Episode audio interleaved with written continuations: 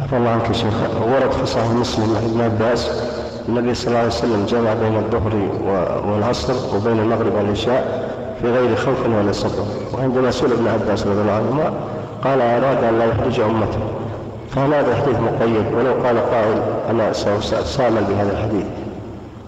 نعم نقول نعم إذا أردت أن تقرأ بهذا الحديث فمن يمنعك؟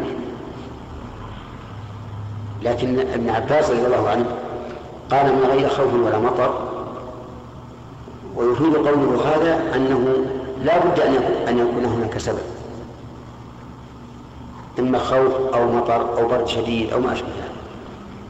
ويدل لهذا أنه قال أخاف أن لا يحرج أمته أي أن لا يوقعها في حرج. فيستفاد من هذا الحديث أن كل أمر يكون عليك حرج فيما لو صليت كل صلاة في وقتها فإنه يجوز لك أن تجمع. ولهذا يجوز المريض الذي يشق عليه أن يصلي في كل في كل وقت يجوز أن يجمع.